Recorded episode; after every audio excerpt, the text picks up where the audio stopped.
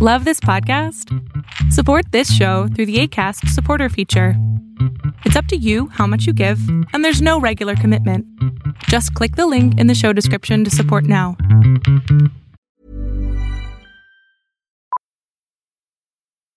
Millions of people have lost weight with personalized plans from Noom, like Evan, who can't stand salads and still lost 50 pounds.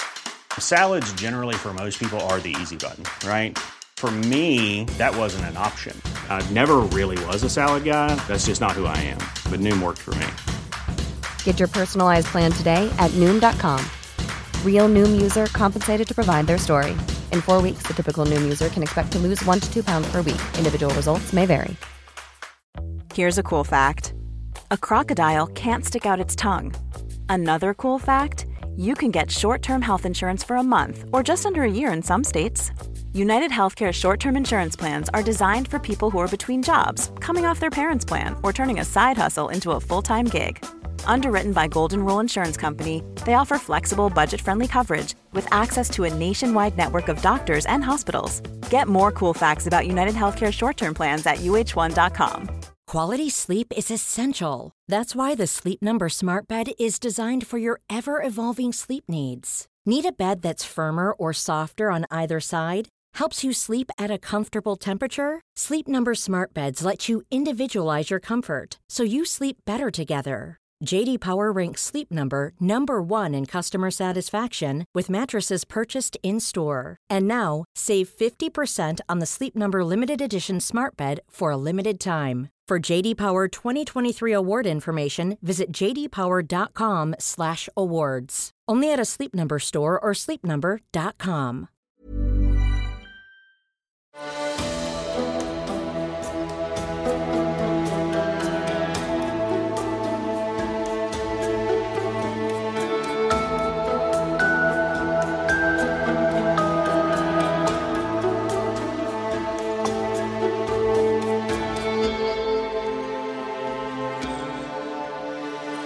Welcome to the Serial Killer Podcast, the podcast dedicated to serial killers, who they were, what they did, and how. Episode 169. I am your Norwegian host, Thomas Rosland Weiborg Thu. Tonight, I bring to you part 8 in the Green River Killer saga. We are nearing the end of this marathon of a series Last episode, we made a rendezvous with an old adversary, good old Ted Bundy. As promised, tonight we'll round off our visit at Florida State Prison Death Row and continue the hunt proper for America's second most prolific serial killer of all time, Gary Leon Ridgway. Enjoy. As always, I want to publicly thank my elite TSK Producers Club.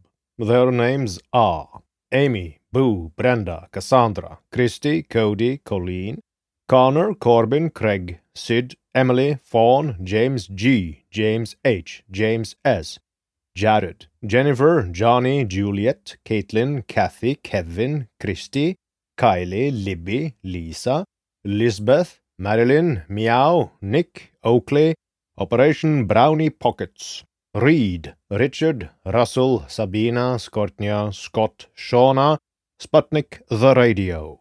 Tim, Tony, Trent, Vanessa, and Val. You are the backbone of the Serial Killer podcast, and without you, there would be no show. You have my deepest gratitude. Thank you. I am forever grateful for my elite TSK Producers Club and I want to show you that your patronage is not given in vain. All TSK episodes will be available 100% ad free to my TSK Producers Club on patreon.com slash the serial killer podcast. No generic ads, no ad reads, no jingles. I promise. And of course, if you wish to donate $15 a month, that's only 750 per episode. You are more than welcome to join the ranks of the TSK Producers Club too. So don't miss out and join now.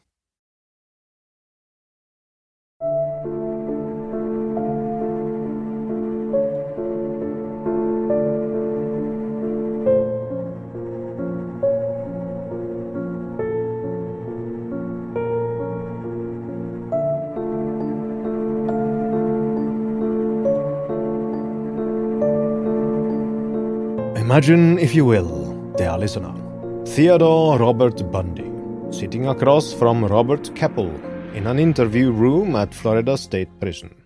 The room is grey, the furniture nondescript. Keppel has just laid a photo on the table in front of Bundy. The photograph is turned upside down. Bundy eagerly reaches for it.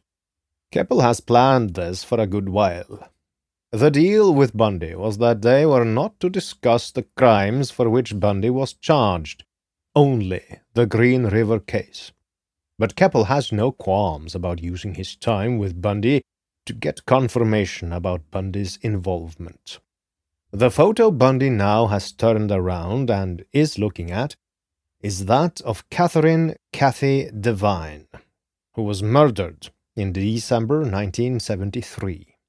Her murder was never solved, but the case was one in which Ted himself was a prime suspect.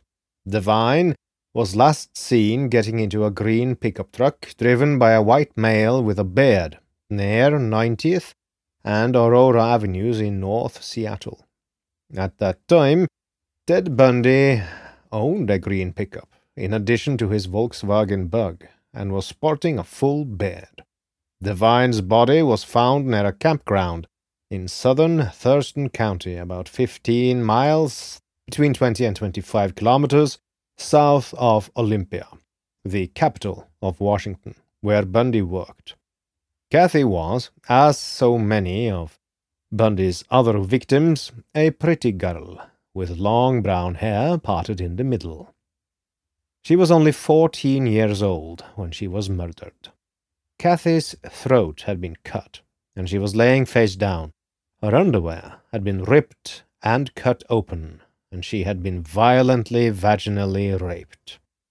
The crime scene photos showed her body in situ.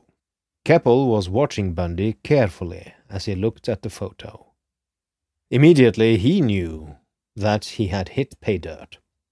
Bundy stopped talking and looked transfixed at the photo, as if in a trance.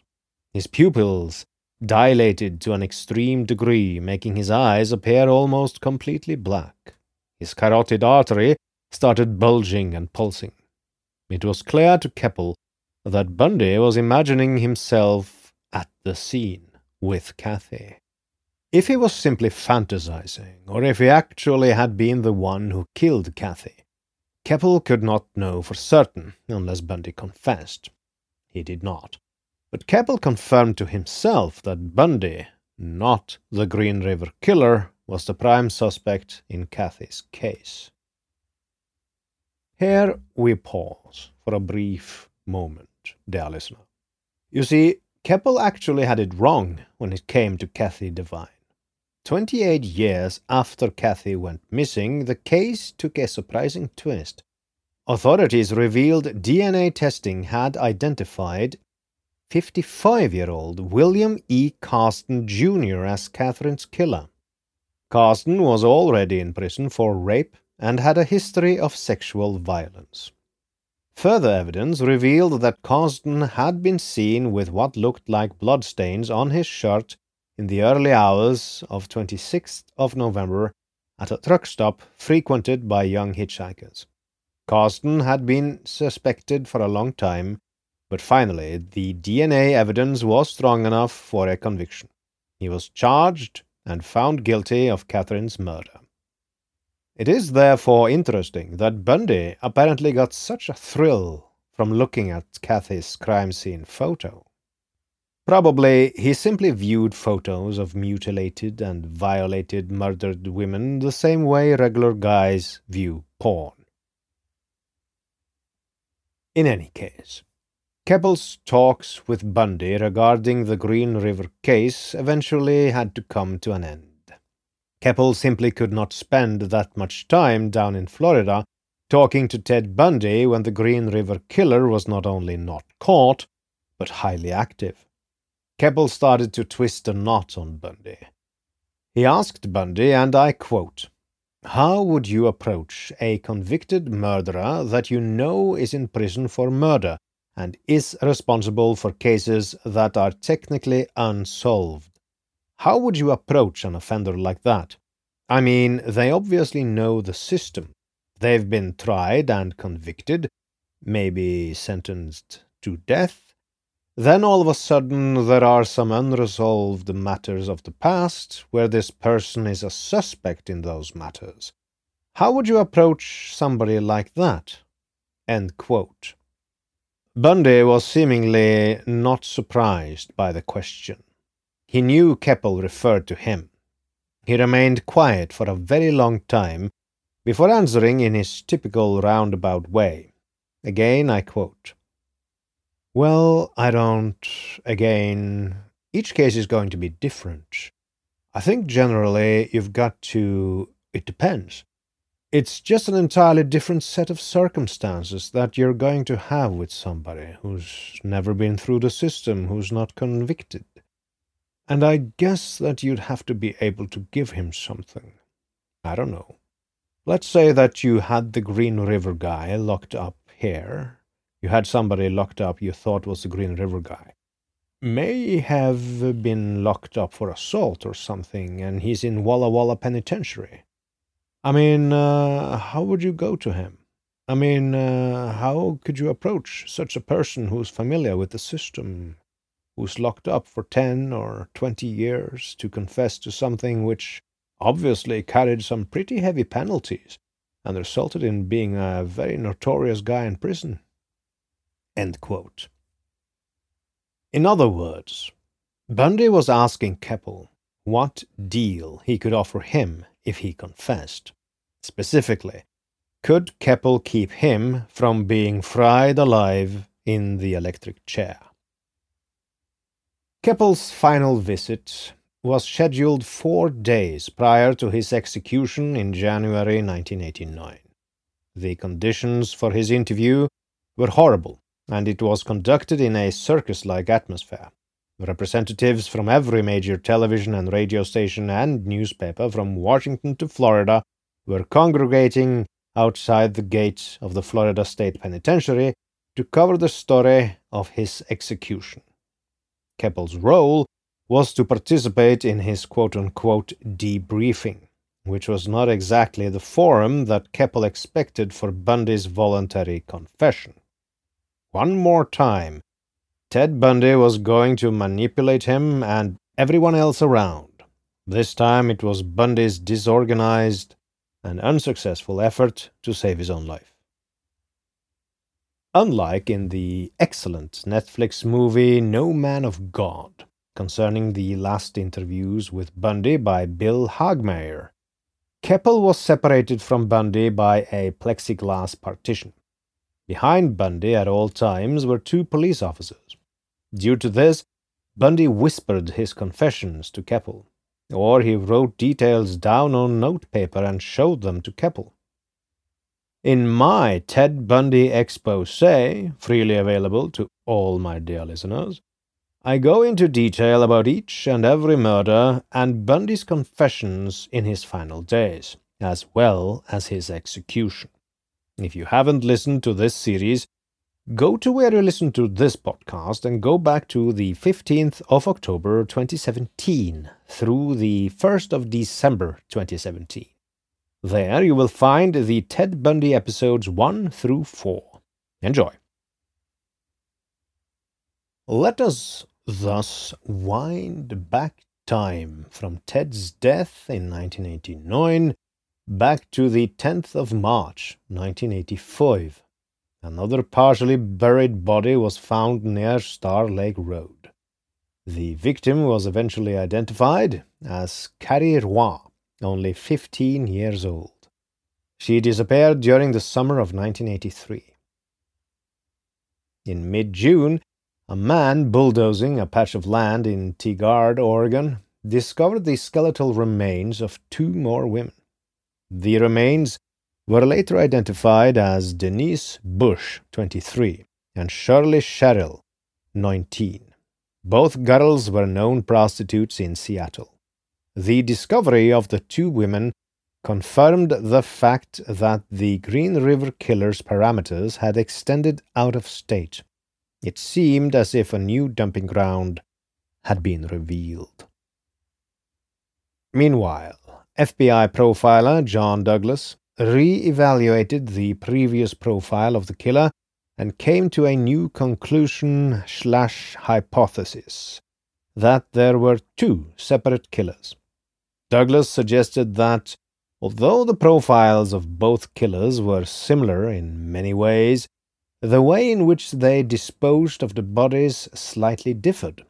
To Douglas, it seemed as if one of the killers went to greater effort to conceal the bodies than the other. Whereas some of the bodies were partially covered or buried in isolated areas, other bodies lay openly exposed to detection, such as those found in the Green River.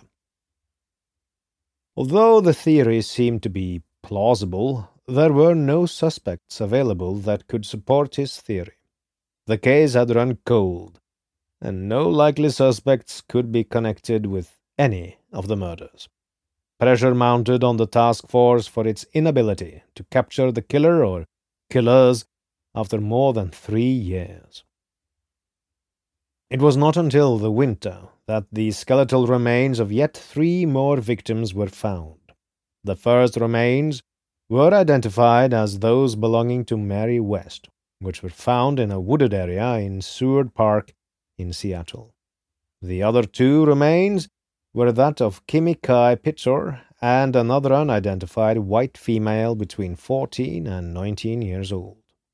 The unusual aspect of this more recent discovery was that Pitsor's remains had been located in two different locations.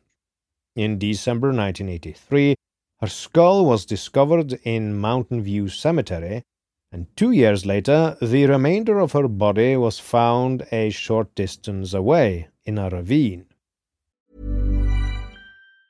When you're ready to pop the question, the last thing you want to do is second guess the ring. At Bluenile.com, you can design a one of a kind ring with the ease and convenience of shopping online. Choose your diamond and setting. When you find the one, you'll get it delivered right to your door. Go to Bluenile.com and use promo code LISTEN to get $50 off your purchase of $500 or more. That's code LISTEN at Bluenile.com for $50 off your purchase. Bluenile.com code LISTEN. Hey, it's Ryan Reynolds, and I'm here with Keith, co star of my upcoming film, If, only in theaters, May 17th. Do you want to tell people the big news? All right, I'll do it. Sign up now and you'll get unlimited for $15 a month in six months of Paramount Plus Essential Plan on us. Mintmobile.com slash switch. Upfront payment of $45 equivalent to $15 per month. Unlimited over 40 gigabytes per month. Face lower speeds. Videos at 480p. Active Mint customers by 531.24 get six months of Paramount Plus Essential Plan. Auto renews after six months. Offer ends May 31st, 2024. Separate Paramount Plus registration required. Terms and conditions apply if rated PG. This episode is sponsored by BetterHelp. We all have our burdens to bear, dear listener, and as a man, I was and am often told to suck it up, keep calm, and carry on. Normally, good advice in many situations. But never talking about what bothers you is not healthy. Therapy is great to get things off your chest, to vent, and best of all, to figure out how to work through whatever's weighing you down. If you're thinking of starting therapy, give BetterHelp a try. It's entirely online, designed to be convenient, flexible, and suited to your schedule. Everyone needs someone to talk to, even psychopaths, even your humble host. Get it off your chest with BetterHelp. Visit betterhelp.com slash serialkiller today to get 10% off your first month. That's BetterHelp H-E-L-P dot com slash serial killer. It could have been possible that an animal dragged the skull from the body some time after death. However, there was no evidence that this occurred. The police believed it was the work of the killer. Investigators were uncertain as to the killer's motive for dividing the body between two different locations. They speculated that it was done to taunt the police or confuse the investigation. In February 1986, the Green River Task Force seemed to get the break it had been hoping for. A man described by investigators as a person of interest was brought into the police station and searched. The event received a great deal of media attention. An FBI agent and Detective Jim Doyon of the task force extensively questioned the new suspect. However, before long they realized he was not the man they were looking for. Shortly thereafter, the man was released. During this time, the public became increasingly aware of the task force's lack of results. Thus far, there had been several suspects taken into custody, and each and every one proved to have no connection with the murders. Public anger and fear reached a boiling point. The media referred to the Green River Task Force as a joke. To make matters worse, that summer the skeletal remains of three more women were discovered off of I 90 east of Seattle.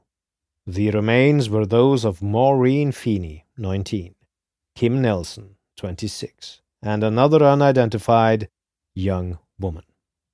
Feeney was the only one of the three that investigators were able to link to a career in prostitution. The number of victims was quickly climbing toward a staggering 40. By the end of 1986, the staff had been reduced by 40%, and Adamson was reassigned to another project. Captain James Pompey became the new leader of the Green River Task Force. Pompey immediately began to reorganize the team and the data related to the investigation. Just as Pompey was beginning to get started, two more bodies were discovered in December. This time, the bodies were found much further away than expected in an area north of Vancouver, British Columbia, Canada. Yet again, the killer seemed to be taunting investigators. Even more intriguing was that the partial remains of several other women had been scattered alongside the bodies of the two women. Even though the bodies were located a great distance from the others, there was no doubt in the investigators' minds that the work was that of the Green River Killer. In the beginning months of 1987, investigators had a new suspect in relation to the Green River murders. Previously known to police, the newest suspect had been picked up for attempting to solicit an undercover police officer posing as a prostitute in May 1984. However, the man was released after he successfully passed a lie detector test. When investigators looked deeper into the man's past, they discovered that he had been accused of choking a prostitute in 1980 near the SeaTac International Airport. Yet the man pleaded self defense after claiming the woman bit him, and he was soon after released from police custody. One of the task force detectives Matt Haney, was highly suspicious of this suspect and decided to dive even further into the man's history. He discovered that the police had at one time stopped and questioned the man back in 1982 while he was in his truck with a prostitute. The investigator learned that the prostitute he was with was one of the women on the Green River murder list, Kelly McGinness. Moreover, the police approached the man again in 1983 in connection with the kidnapping of murder victim Marie Malvar. A witness, Malvar's boyfriend, followed the truck to the suspect's house after recognizing it as the one he last saw his girlfriend in. Haney believed he might be on to the Green River killer. Haney learned from the man's ex wife that he often frequented the dump sites, where many of the bodies had been discovered. Also, several prostitutes claimed to have seen a man matching the suspect's description regularly cruising the strip between 1982 and 1983. It turned out that the man passed the strip almost daily on his way to work. Some of the most damaging evidence discovered was that the man who worked as a truck painter, was found to have been absent or off duty on every occasion a victim disappeared. Finally, on the 8th of April 1987, the police obtained a warrant and searched the man's house. According to the Seattle Times, the police also took bodily samples of the suspect so that they could compare them with the evidence they had from the Green River victims. However, there was insufficient evidence to arrest him, and the man was released from police custody. The suspect was identified as none other than Gary Leon Ridgway. Several weeks following Ridgway's release, Captain Pompey died from a massive heart attack related to a scuba diving accident. The unfortunate event was picked up by the media and sensationalized. It was suggested that the Green River killer was actually a police officer that had murdered Pompey, regardless of the fact that there was absolutely no substantiating evidence to support this theory. One newspaper even called for an official investigation into the death of Pompey. It seemed as if the public's nerves had become raw after so much death in the city. The task force, which was by now led by Captain Greg Boyle, was called once again in June. Three boys stumbled across the partially buried skeletal remains of a young woman while searching for aluminum cans. The girl, who was identified as Cindy Ann Smith, 17 years old, was found in a ravine behind the Green River Community College. She had been missing for approximately three years before her discovery. More bodies of missing young women were discovered in the year that followed, some of which included that of missing runaway Debbie Gonzalez, 14, and Deborah Estes, 15, who disappeared six years earlier. Their deaths were attributed to the Green River Killer as well. Although there were still bodies being discovered, there were no recent killings attributed to the Green River Killer in the Seattle region. In 1988, the discovery of more than 20 bodies of prostitutes in San Diego led to the belief that the Green River Killer moved and continued his murderous rampage in California. Detective Reichert and the new task force commander, Bob Evans, temporarily joined forces with the San Diego Police Department in an effort to find the killer. In December 1988, investigators had a new suspect. A man named William J. Stevens caught the attention of the police after several callers phoned him in as a potential suspect during the airing of the popular true crime detective show Crime Stoppers. Stevens was a prison escapee who was on the run for eight years after a two year stint behind bars for burglary. At the time he was rediscovered by police, he was enrolled at the University of Washington as a pharmacology student. As task force investigators delved into Stevens' past, they learned that he was already a suspect in the Green River killings. It was also learned that Stevens had a blatant contempt for prostitutes and was known to have, on several occasions, talked about murdering them. When police searched his home, they found masses of firearms, several driver's licenses, credit cards in assumed names, and sexually explicit nude photos of prostitutes. Stevens was highly involved in robbery and credit card fraud, which he used to survive. Task Force investigators exhaustively interviewed Stevens about the Green River murders and searched the premises of his home throughout the summer and fall of 1989. Investigators even searched Stevens' father's home for clues tying him to any of the murders. However, nothing was found linking him to the murders.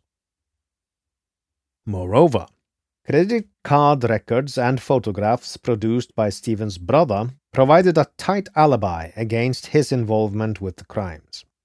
According to the numerous records and receipts, Stevens was traveling across the country during the summer months of 1982, when many of the murders occurred. Eventually, Stevens was cleared of all involvement in the Green River murders. In October 1989, two more skeletal remains of young women were found. One of the victims, identified as Andrea Childers, was found in a vacant lot near Star Lake and 55th Avenue South. Like many of the young women found before her, the cause of death remained unclear due to the state of decomposition. In early February 1990, the skull of Denise Bush was found in a wooded area in Southgate Park in Tukwila, Washington. The remainder of Bush's body was located in Oregon five years earlier. Once again, it seemed as if the killer was purposely moving the bones around in an effort to confuse investigators. Task Force investigators were beginning to believe that the killer had defeated them. Morale among the officers was at an all time low. According to the Seattle Times, in July 1991, the task force was reduced to just one investigator named Tom Jensen. After nine years, roughly 49 victims, and $15 million, the task force still had not caught the Green River Killer. The investigation became known as the country's largest unsolved murder case. The case remained dormant for 10 years. In April 2001, almost 20 years after the first known Green River murder, Detective Reichert, who had become the sheriff of King County, began renewed investigations into the murders. It was a case he refused to let go of, and he remained determined to find the killer. This time, the task force had technology on their side. Reichert formed a new task force team initially consisting of six members, including DNA and forensic experts and a couple of detectives. It wasn't long before the force grew to more than 30 people. All the evidence from the murder examination was re examined and some of the forensic samples were sent to the labs. The first samples to be sent to the lab were found with three victims that were murdered between 1982 and 1983 Opal Mills, Marcia Chapman, and Carol Christensen. These samples consisted of semen supposedly taken from the killer. These semen samples underwent a newly developed DNA testing method and were compared with samples taken from Ridgway in April 1987. And so it was that on the 10th of September 2001, Reichert received news from the labs that reduced the hardened detective to tears. There was a match found between the semen samples taken from the victims and Ridgway. On the 30th of November, Ridgway was intercepted by investigators on his way home from work and arrested on four counts of aggravated murder. The charges included that of the three girls and also Cynthia Hinds, in which circumstantial evidence was also found connecting him with her death. The man the investigators had sought for 20 years was finally in police custody. This time, they would not let him go. Ridgway worked for a computer company at the time of his arrest. During the time of the murders, he was employed as a truck painter for 30 years at the Kenworth Truck Factory in Renton, Washington. Ridgway owned many trucks during that time. Several matched descriptions given by streetwalkers at the time of the murders. According to Time magazine's Terry McCarthy, Ridgway had an unusual sexual appetite. His three ex wives and several old girl friends told the reporters that he was sexually insatiable, demanding sex several times a day. Oftentimes, he would want to have sex in a public area or in the woods, even in the areas where some of the bodies had been discovered. Ridgway was also known to have been obsessed with prostitutes, a fixation that bordered on a love hate relationship. Neighbors knew him to constantly complain about prostitutes conducting business in his neighborhood. But at the time, he frequently took advantages of their favors. It was possible that he was torn by his uncontrollable lusts and his staunch religious beliefs. McCarthy states that according to one of his wives, he became a religious fanatic, oftentimes crying following sermons and reading the Bible.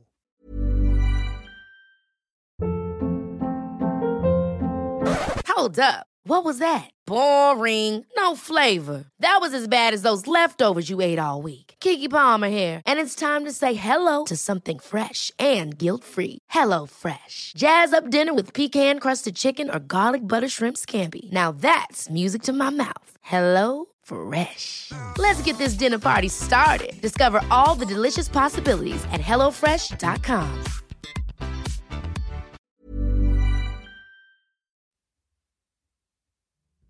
And so it is that we end part 8 in the tale of the Green River Killer. Next episode will be the final episode in the Green River Killer saga. So, as they say in the land of radio, stay tuned. Finally, I wish to thank you, dear listener, for listening.